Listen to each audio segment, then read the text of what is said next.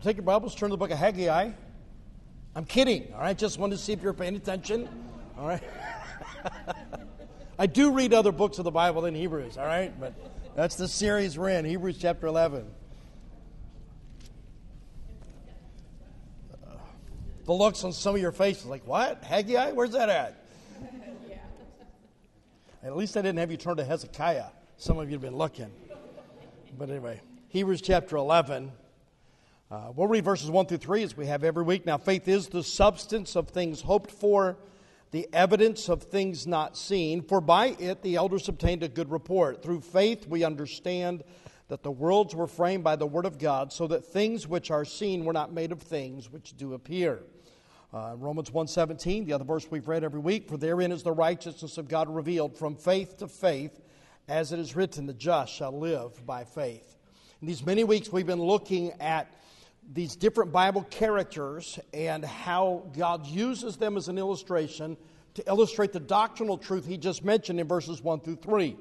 Uh, if you want to know what faith is, God gives his definition in verses 1 through 3. And then the remainder of the chapter, God gives us illustrations. And we've looked at many different ones. We'll not go through those. Uh, we've been looking at verse number 32, if you will read there. And what shall I more say? For time would fail me to tell of Gideon and of Barak and of Samson and of Jephthah and David also and Samuel and of the prophets. And then God gives some just incredible things about these people of faith who through faith subdued kingdoms, wrought righteousness, obtained promises, stopped the mouths of lions, quenched the violence of fire, escaped the edge of the sword, out of weakness were made strong, waxed valiant in fight, uh, turned to flight the armies of the aliens Women received their dead raised to life again, and others were tortured, not accepting deliverance that they might obtain a better resurrection. And others had trials of cruel mockings and scourgings, yea, moreover, of bonds and imprisonments. They were stoned, they were sawn asunder, were tempted, were slain with the sword, and they wandered about in sheepskins and goatskins, being destitute, afflicted, tormented, of whom the world was not worthy. They wandered in deserts and in the mountains and in dens and in caves of the earth. These all, having obtained a good report through faith, received not the promise, God having provided some better thing for us, that they without us should not be made perfect. Amazing statements God makes about these people of faith. We're not going to look at all of those statements. We're going to look back in that verse number 32. We, we started talking last week about Samson. And uh, Samson was one of the judges of Israel. We looked a little bit at him last week. And as I said last week, if I were going to make a list of people of faith that I wanted to highlight, I promise you, Samson would not have been on my list. Uh, when most of us think of Samson, we do a little word association. I say Samson, you say Delilah. Exactly. And that gives a, a part of the story of his life. But we do need to remember he ruled Israel for 20 years he was called of God to be a judge. And uh, we see that God did use him. We'll talk about that a little bit in the, the lesson as we go along. Um, and he did demonstrate faith. We'll talk about that as we go along. Last week we looked at, um, at his parents. And uh, when you look at the life of Samson, much like Moses, to find out why we would call him a person of faith, somebody that demonstrated faith, uh, we have to look at his parents. We saw last week his parents knew the voice of God. When the angel of God came and spoke to them, they responded. Uh, we find that he was specifically given of God. He was promised, You're going to have a son, and he's going to serve me. He was specially given of God. Uh, God had a plan for his life. We look at Samson and we think about um, you know, his, his failures. We think of him with Delilah. We think about him with the prostitutes. We think about him, and we'll talk about some of that this morning. We forget that God did have a plan for him. He was to deliver Israel from the Philistines. And it was his parents that began to train him how to serve God. We looked at, uh, look at Judges 13, if you will. I forgot to have you put a marker there. Judges 13. And this is when the angel of the Lord now is speaking uh, to Samson's mother in, in, verse number 7, Judges 13 7, and said unto me, Behold, thou shalt conceive and bear a son, and now drink no wine nor strong drink, neither eat any unclean thing, for the child shall be a Nazarite to God from the womb to the days of his death. or to the day of his death. Notice this God said, Your son is going to be a Nazarite. He's going to have a special vow to me. It's interesting that God said, Because you are going to have a son, thou shalt conceive. So she had not yet conceived. The angel then said, You're going to change your lifestyle. Notice that. She was not to drink wine or strong drink or eat any unclean thing. Why? Because the child that she was going to have was going to be a Nazarite, and those things would, would be something that would, that would defile him. You talk about knowing that life begins at conception. It's a great verse for that. God ordered his mother to change her life because she was about to have a child that needed to be set apart for God. Well, we need to take a good look at that in our culture again. Amen. Uh, in verse number four, um, they were commanded drink not wine or strong drink, and eat not any unclean thing. Our desire to see our children be all that God intended them to be ought to alter our behavior. It ought to cause us to live more holy because of the influence we have on our children. We saw that in the life of Samson and his parents did exactly that. But now, as we shift, if you go to chapter 16 of the book of Judges, we'll see that God did use Samson, but there's one thing that, as you and I look at the life of Samson, we have to, we have to agree upon, and that is this Samson was at all cost going to satisfy his flesh.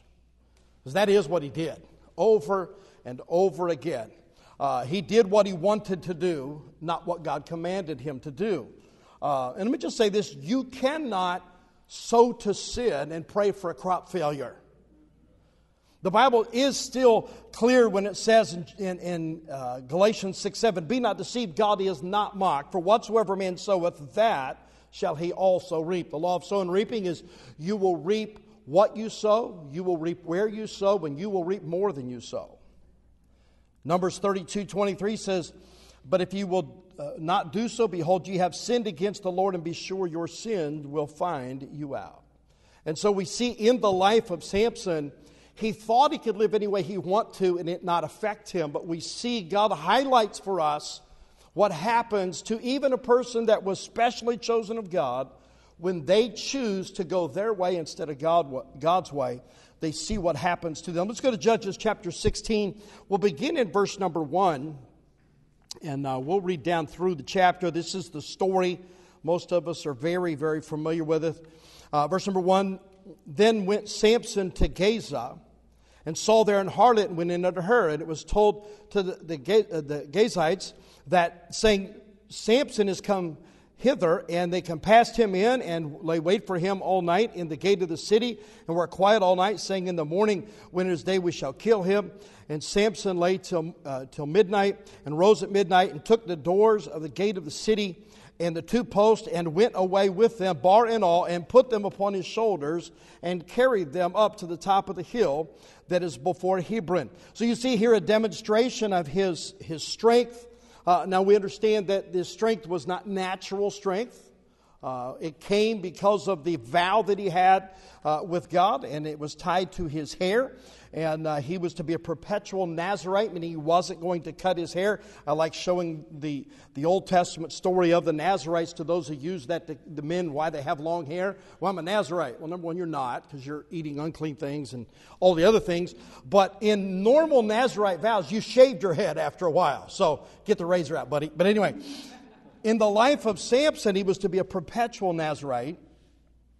And we see that, that this, uh, this event here, verse number four, and it came to pass afterward that he loved a woman uh, in the valley of Sorek, whose name was Delilah. And the lords of the Philistines came up unto her, and uh, came up in, unto her, and, and said unto her, Entice him, and see wherein his great strength lieth, and by what means we may prevail against him, that we may bind him to afflict him, and we will give thee every one of us 1,100 pieces of silver. And Delilah said unto Samson, Tell me, I pray thee, wherein thy great strength lieth, and wherein thou mightest be bound to afflict thee. Uh, and Samson said unto her, If they bind me with seven green withs that were never dried, then shall I be weak and be as any other man. And then the lords of the Philistines brought up her seven green withs which had not been dried, and she bound him with them. Now there were uh, men lying in wait, abiding with her in the chamber. And she said unto him, The Philistines be upon thee, Samson. And he, he brake the withs as a thread of tow is broken when it toucheth the fire. So his strength was not known. And Delilah said unto Samson, Behold, thou hast mocked me and told me lies. Now tell me, I pray thee, whether uh, thou mightest be bound. And he said unto her, If they bind me fast with new ropes that were never occupied, then shall I be weak and be as another man. And Delilah therefore took the, the new, new, ropes and bound him therewith, and said unto him, The Philistines be upon thee, Samson. And there were liars in wait abiding in the chamber, and he brake them off his arms like a thread. And Delilah said unto Samson, Hitherto thou hast mocked me, and told me lies. Tell me wherewith thou mightest be bound. And he said unto her, If thou weavest the seven locks of my head with a web. And, and she fastened it with a pin, and said unto him, The Philistines be upon thee, Samson. And he awaked out of his sleep, and went away with a pin of the beam and, and with the web. And she said unto him, How canst thou say, I love thee? Well, she's working him, isn't she? Uh, when thine heart is not with me. Uh, thou hast mocked me these three times, and hast not told me wherein thy great strength lieth. And it came to pass when she pressed him daily with her words and urged him so that his soul was vexed unto death. He told her all his heart and said unto her, There hath not come a razor upon mine head, for I have been a Nazarite unto God from my mother's womb. And if I be shaven, then my strength will go from me, and I shall become weak and be like any other man. And when Delilah saw that he had told her all his heart, she, she sent and called for the lords of the Philistines, saying, Come up this once, for he hath showed me all his heart. Then the lords of the Philistines came up unto her and brought money in their hand, and she made him sleep upon her knees. And she called for a man and caused him to shave off the seven locks of his head. And he be, she, she began to afflict him, and his strength went from him. And she said, The Philistines be upon thee, Samson. And he awoke out of his sleep and, and said, I will go out as other times before and shake myself. And he wist not that the Lord was departed from him. But the Philistines took him, put out his eyes, and brought him down to Gaza, and bound him with fetters of brass, and he did grind in the prison house. Howbeit the hair of his head began to grow again after he was shaven. Here we see how he was captured and as we look at the life of, uh, of Samson, we see that over and over again he's been doing what satisfies his flesh, even though he had special ability from God, special calling of God. And I see some things here about him in, in his life, and we'll get to how this applies to faith towards the end. We see here in verse number 20 the loss of his capability. We see as he's, he finally tells uh, Delilah, after over and over again, she, she asks him, you know, where's your strength? And, and he mocks her a few times, and finally he tells the story. Notice this in the end of verse number 20, when he says, I will go at other times and shake myself, and he wist not that the Lord had departed from him. The loss of his capability. He had power that came from God because of the special calling upon his life. And when it was gone, he didn't even recognize it.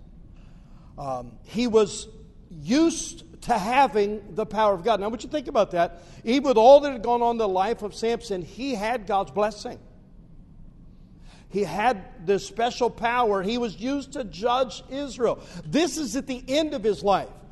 There's a lot of his life God doesn't give us the details, but we'll get to that in a moment. He, he was used to having the power of God, but now that was gone. But here's the tragic thing. End of verse 20. And he wist not that the Lord had departed from him. He was going through the motions without the might, and he didn't even know it. I wonder how many of us as believers, we do something for God. Maybe we have a position at church, we teach in a class, we, we direct a ministry, we do something, and we're so used to doing it, and we know how to do it, we've gotten to the point we can do it without the touch of God. I remember the very first time I ever preached scared me to death. I preached the day I w- that I uh, surrendered publicly to preach, and my bus captain, I was working a bus route, and he had me preach on the way home. And that one, I didn't have a whole lot of time to get nervous because he just asked me, he said, But Doug, did God call you to preach? I said, Yes. He said, Good, preach. I said, I plan to. He said, No, now. what? Had a busload of kids. We were heading out about 20 minutes to our first stop way out in the country. I got up and preached John 3.16 and preached about four minutes. Never done that again. But, uh, but I remember not long after that, our youth director, Brother Howard Cooper, asked me to speak for the youth department for our, our Saturday night youth activity. Man, I remember just begging God, God, you got to give me something out of this book. Now that's been 40, I'm too tired to do the math, over 40 years. And I wonder, Brother Eric, how many times I've come to a pulpit not asking God the same way that I did that first time. Samson went about doing what he'd always done, but he did it without the power of God. When you have sin hidden in your life, you will lose the power you once enjoyed. Nobody else may know it, but you'll know. I want you to see verse number 21. And the Philistines took him and put out his eyes and brought him down to Gaza and bound him with fetters of brass, and he did grind in the prison house. We saw the loss of his condition, uh, the loss of his capability, now the lowliness of his condition. Here's this great judge of Israel, the strong man. I mean, he yanked the gates off the city and carried them off. He, and he did all these other things. But now, because of his sin, you notice the first thing, his darkness. It says they put out his eyes. Sin blinds. You ever notice somebody is messing around in sin? You, maybe some of you know, some of your family, they're in sin, they're not obeying God, they're not reading their Bible, they're not praying, they're not in church, they're living a life of sin, and they just make really stupid decisions. We put on the front of the, sign in front of our church one time. We had one of those movable letter signs. And we put, the, you know, I kept hearing the phrase, well, everything happens for a reason. So, yeah, everything happens for a reason. Sometimes you're stupid and you make really bad decisions. but when you're in sin, you don't think about that stuff. I promise you, when, when Samson went to Delilah, a woman he was actually forbidden to be with, he never dreamed they, he was going to have somebody come with a the special tool. It looked like a spoon that was razor sharp, and they would heat it in a, in a, in a fire. And they took it and just scooped out his eye. And with the, the hot metal, seared that, and he was blinded. He never thought that was going to happen. But what a picture of what happens to us when we walk away from the things of God. We have no reasoning in ourselves. Where does wisdom come from? From the fear of the Lord. Without fear of the Lord, you're not going to have any wisdom. What is wisdom? The ability to make decisions. What does the Bible say? The way of the transgressor is hard. I wonder how many of us are spiritually like Samson in that we have allowed our desires and our willingness to fulfill the desires of our flesh to keep us from seeing spiritually what God wants us to see and being able to fulfill what God had for us. Think about Samson. He was blinded. Um, do you have a vision of what God wants to do for you? Can you see spiritually? Too many of us, we're walking by physical sight rather than spiritual sight. Uh, look at verse number 21 again. But the Philistines took him and put out his eyes and brought him down to Gaza and bound him with fetters of brass and he did grind in the prison house. Because of his sin and because of now that lack of God's ability and power upon his life, he's been captured, he's been blinded. Uh, we see his darkness, now we see his despair. He is chained, he's bound. Picture this man. Now, the one who couldn't be bound now is. That ought to be a warning to us. There's not a single sin ever been committed other than blaspheming the Holy Spirit that a believer can't partake in. All those, well, I would never do that. Well, Samson never thought he'd be here either. Why is he there? Sin. Um, he was bound because of that sin. Sin blinds, but sin binds. Proverbs 5.22 says, he, His own iniquity shall take the wicked himself, and he shall be holden with the cords of his sin. Pastor's been talking a little bit about liberty. You see, sin doesn't give you liberty, it brings bondage. I want to do, I'm just going to do what I want to do. That won't last for long. Sin only brings bondage. No, no, no. I'm free. I can do whatever I want to. Well, tell the drunk that sin doesn't bind. Uh, I remember when uh, I, I, used to preach at a rescue mission in Jacksonville, Florida for about five years. I preached there two or three times a month. And I was down there often and, and would see just wrecked lives. And Brother Joe, you see it all the time in the prison. One day I was down there and I had my sons with me. They were very little. We walked outside of the, the rescue mission. There was a man laying in the gutter in his vomit. I knew the man. He'd been to the rescue mission before. He had been the chief of surgery of Baptist Hospital in Jacksonville, Florida. In fact, if you stand in the front door of the rescue mission, you look straight across the St. Johns River, you see Baptist Hospital. He used to lead the surgery teams there. Now he's laying in a gutter. I told my sons, I said, boys, here's why he's here because of sin. Beer, liquor did that. He's chained. Do you think he wants to be there? No. Uh, tell the drug addict that sin doesn't bind as he goes through withdrawal. Sin binds. Uh, tell the gambler who's lost everything that sin doesn't bind. Samson learned that sin blinds and it sin binds. John 8 32, you shall know the truth, and the truth shall make you free. John, 6, uh, 9, uh, John 8 36, if the Son therefore shall make you free, you shall be free indeed. You understand the only way you're truly going to be free is through Jesus Christ. There's no other way. We see his, his darkness, his despair, where sin binds, sin blinds. But then we see the last part of verse 21. Look at it. He did grind in the prison house. What that means is they would chain him up to this pole that was attached to a, uh, another pole that, that had a grinding wheel, just like you would chain up an oxen to that and it would just walk in circles, grinding the grain. That's now what this great judge of Israel is doing. Sin grinds. He was humiliated into working like an animal. And just tell you what sin does it only brings you down. It'll wreck and ruin your life. When your sin is exposed, you will lose all the respect people had for you. Samson had been a judge, now he's a work animal. At the end of his life, they bring him out to this big gathering of all the Philistines into the middle of their temple where he's going to eventually knock it down. Why did they do that? To make sport of him. You see, that's what sin does.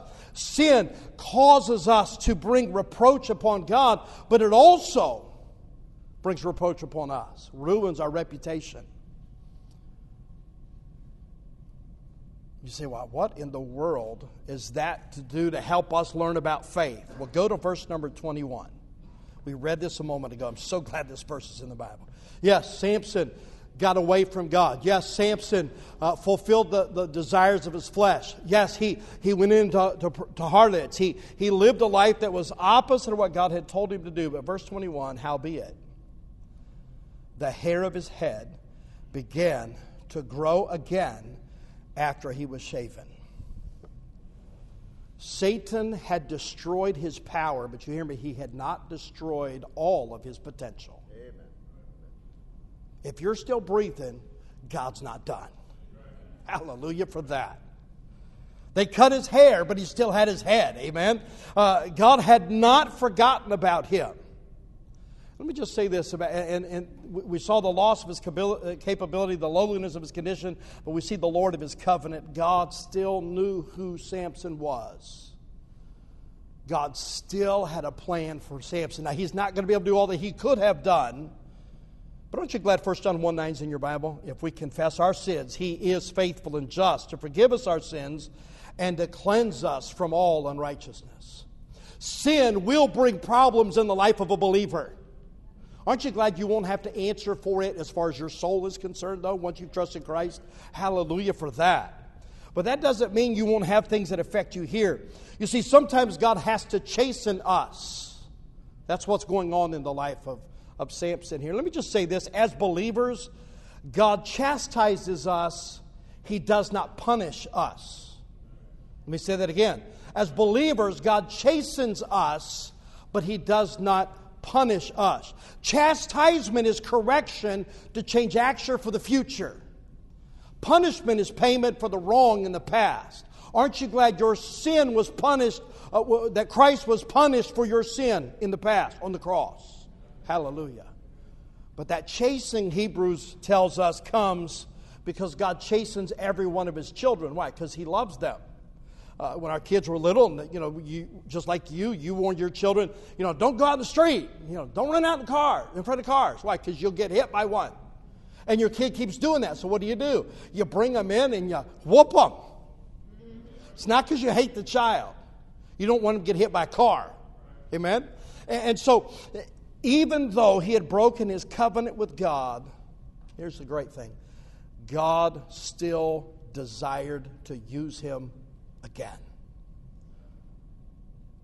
We saw the laughter of his captors. Look at verses 23 and the lords of the Philistines gathered them together for to offer a great sacrifice to Dagon their God, and to rejoice, for they said, Our God hath delivered Samson, our enemy, into our hand. And of course, we know that wasn't true. What delivered him into their hand? Samson's own sin and the judgment of God. Verse number 24 And when the people saw him, they praised their God, for they said, Our God hath delivered in our hands our enemy, and the destroyer of our country, which slew many of us. It came to pass when their hearts were merry that they said, Call for Samson that he must that he may make us sport. And they called for Samson out of the prison house, and he made them sport, and they set him between the pillars. I said this a moment ago, when we go into sin as a believer, when your life is now messed up and wrecked by sin, the world will now mock you. Let me just say this the world is watching you. And here Samson is he's he's being mocked by them he becomes the, the, the focus of their disdain. Then we see that God steps into the scene once again. As we look at all of this, you say, Where is the faith that God was talking about in Hebrews 11? Samson did not live a life we would want our sons to copy. Yet, when he, he got to the end of his life, even after all that had happened in the judgment of God, he had an opportunity once again to do what God made him to do. What a wonderful thing about our God, amen? Uh, we see his conquest in his life. He had killed the lion with his bare hands. He had, at his wedding celebration, he killed 30 Philistines. He took, this one's funny. I wish there's video of this one. He took the 300 foxes took two of them together, tied their tails together, put a firebrand in the middle of it, did it for all three. So he got 150 sets of those, and he turns them loose in the Philistines' fields and sets their fields on fire. That one's kind of cool. I remember brother. He slew a thousand Philistines with the jawbone of an ass. Can you imagine? I mean, this, this man has done some great things. And Gaza tore the city gates loose. But we get to verse number 26, and we see the last of his conquest. And Samson said unto the lad that held him by the hand, Suffer me, that I may feel the pillars upon the, uh, whereupon the house standeth, that I may lean upon them. Now the house was full of men and women, and all the lords of the Philistines were there. And there were upon the roof about 3,000 men and women that beheld Samson while he made sport. Look at verse 28. And Samson called unto the Lord and said, O Lord God, remember me, I pray thee, and strengthen me, I pray thee, only this once, O God, that I may be at once avenged of the Philistines for my two eyes. And Samson took hold of the two middle pillars upon which the house stood and on which it was borne up, of one with his right hand and the other with his left. And Samson said, Let me die with the Philistines. And he bowed himself with all his might, and the house fell upon the lords and upon all the people that were therein, so that the dead which he slew at his death were more than they which he slew in his life. I see some things about Samson here, and I think this is where we find the faith. First of all, he went back to the basics, he went back to where he left God. He realized all this strength, it's not because of who I am. We get these wrong pictures of him. We got you know all the, the cartoon color sheets for the kids in Sunday school for Samson. You got this guy that you know looks like Mr. Olympus. You know, he's got all these big muscles. Now, he, he, was, he was an average man without the touch of God. Where did Samson have to go? He had to go back to where he left God. You see, he knew God had created him for one purpose to begin to deliver Israel from the Philistines. Look back at chapter 13 of Judges again. and verse number 5.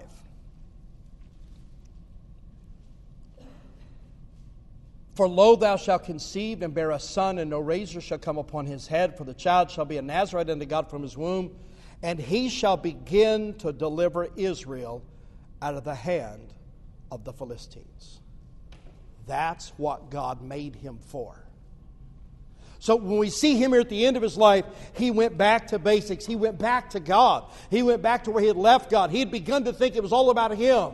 And he realized now it's not about me at all. And he begins, you see in verse number 28, that he gets back to prayer. And Samson called unto the Lord. It had been a while since Samson had been praying.